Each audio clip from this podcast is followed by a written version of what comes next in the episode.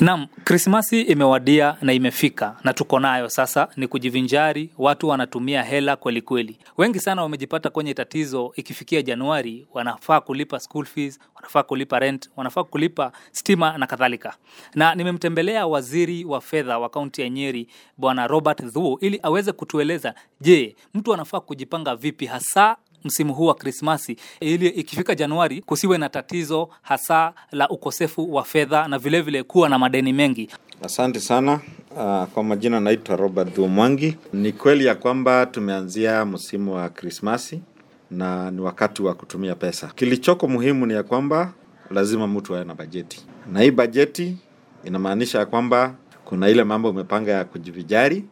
Huwa tunasema ya kwamba ukitaka kuwa mtu ambaye ana, ana ako na ama ako na mpangilio safi, kwanza uh, shughulikia yale mambo ya muhimu.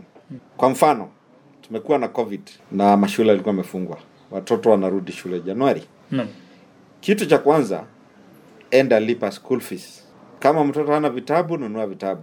Kama hana uniform, nunua uniform. Hiyo ni kabla ya siku yenyewe ya sikukuu ama Kabla ya sikukuu, kabla ya sikukuu. Kama hujalipa nyumba, ikiwezekana lipa nyumba, ndio usije ukapatwa uh, una, unaishi nyumba ya mwenyewe na hujalipa au umeshindwa kulipa. La pili, uh, lazima uwekeze pesa kwa bank au kwa sako, ndio pahali ukipata sasa shida au ukosefu wa pesa hmm. au ipunguke, unaweza rudi hapo na uchukue. Kuna mpesa, jaribu kupunguza matumizi matumizi kama uko na pesa kwa mpesa na unajua uko na mobile banking ni kumaanisha utatoa pesa bank uweke kwa, kwa simu. pesa ukiweka kwa simu hata ukipata shida kidogo ambayo ungeepuka utaanza kutumia hiyo pesa. Naam. kwa hivyo ni kumaanisha nao you extravagant. Ni kumaanisha una, unatumia pesa bila mpangilio. Jaribu ku, kujiweka kwa ile bajeti ambayo uliweka na uwe mkali. Kama umeweka kujivijari basi Ni makosa gani ambayo watu hufanya hasa mwezi huu sana sana? Miaka yote imekuwa Januari ikifika wanalia kulia wenyewe, wanaita Januari. Disemba au Krismasi ikifika, masafari ndio hao ya ukitoka Nairobi kuja Nyeri au to- kutoka Nyeri kwenda Mombasa ni matumizi ya pesa. Watu wa matatu bei yao ya, ya kusafiri sasa imeenda juu, kwa hivyo fare imeenda juu. Bajeti yako lazima uwe umetumia kwa kusafiri. Unaambia watu wasisafiri kwenda nyumbani. Hapana, kuna njia mingi, kuna njia mingi. Kama saa hii reli imerudi kutoka Nanyuki kwenda kwenda Nairobi. Nairobi, nafikiri ni mia mbili shilingi mia mbili ukilinganisha na ile matatu inalipa, utaona na mtu atakuwa ameingia mambo ya utalii. La pili, saa hii chukua hiyo jukumu, ujue sasa kuna COVID. Ikiwezekana tengeneza chakula nyumbani, bemba na familia yako, itakuwa chakula kisafi na hautakuwa na hiyo matumizi mbaya. Sio lazima watu wavae nguo mpya wakati huu. Ukiangalia saa hii yale mashida tumetoka nayo upande wa COVID Hmm. na tunaingia sasa mambo ya kurudisha watoto shule. Lile jukumu la muhimu wakati huu ni kurudisha watoto shule.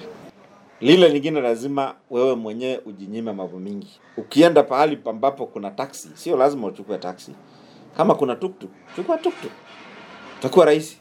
Kama ni pahali naweza tembea mguu, tembea mguu, sababu hii yote ni matumizi. Je, unamaanisha kwamba pengine ugonjwa huu wa korona umetufunza mambo mengi sana, hasa kubadili tamaduni na culture ambayo watu wamekuwa nayo ya lazima hiki kifanyike ikifikia wakati fulani? hayo masomo tumesoma saa hii inatakikana sasa tuendelee mbele na hiyo na hiyo na hiyo masomo tumesoma sababu imekuwa masomo ngumu kwa mfano kama hoteli ilikuwa inafungwa saa tatu saa hii hakuna haja ya kupitisha tunatoka huko saa saba mnaweza kusumbuana na polisi hata wewe mwenyewe sasa kwenda mbele utakuwa sasa mwili yako imejiadjust unajipata sasa hata kama ulikuwa unajivijari ikifika saa tatu mwili wako unakuambia nimetosheka Mwisho mwisho, wasia wako ni upi kwa wananchi wakati huu wakienda ama wakisherekea sherehe zao za Krismasi kama mwanauchumi? Kwanza ningetaka kuambia watu ni vizuri kufurahia, sababu hiyo ni mambo ya afya.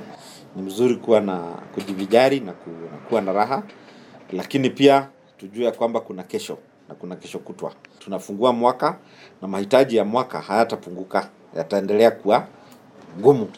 Kukuwa na uwekezaji mzuri wakati tunatumia pesa, hata ikiwezekana, pahali unaweza kuacha hata ATM card uache, ndio usiwe usiwe una, una, una, unakuwa tempted ati ninaingia hapo na afu natumia ile pesa naweza kutumia Ni waziri wa fedha wa kaunti ya Nyeri uh, Robert Thuo anasema maisha ni kujipanga, na Krismasi ndio hii ni sawa, mnaweza kujienjoy, lakini Januari ni mwezi ujao. Sina mengi, jina langu ni John Budhia nikiwa kaunti ya Nyeri.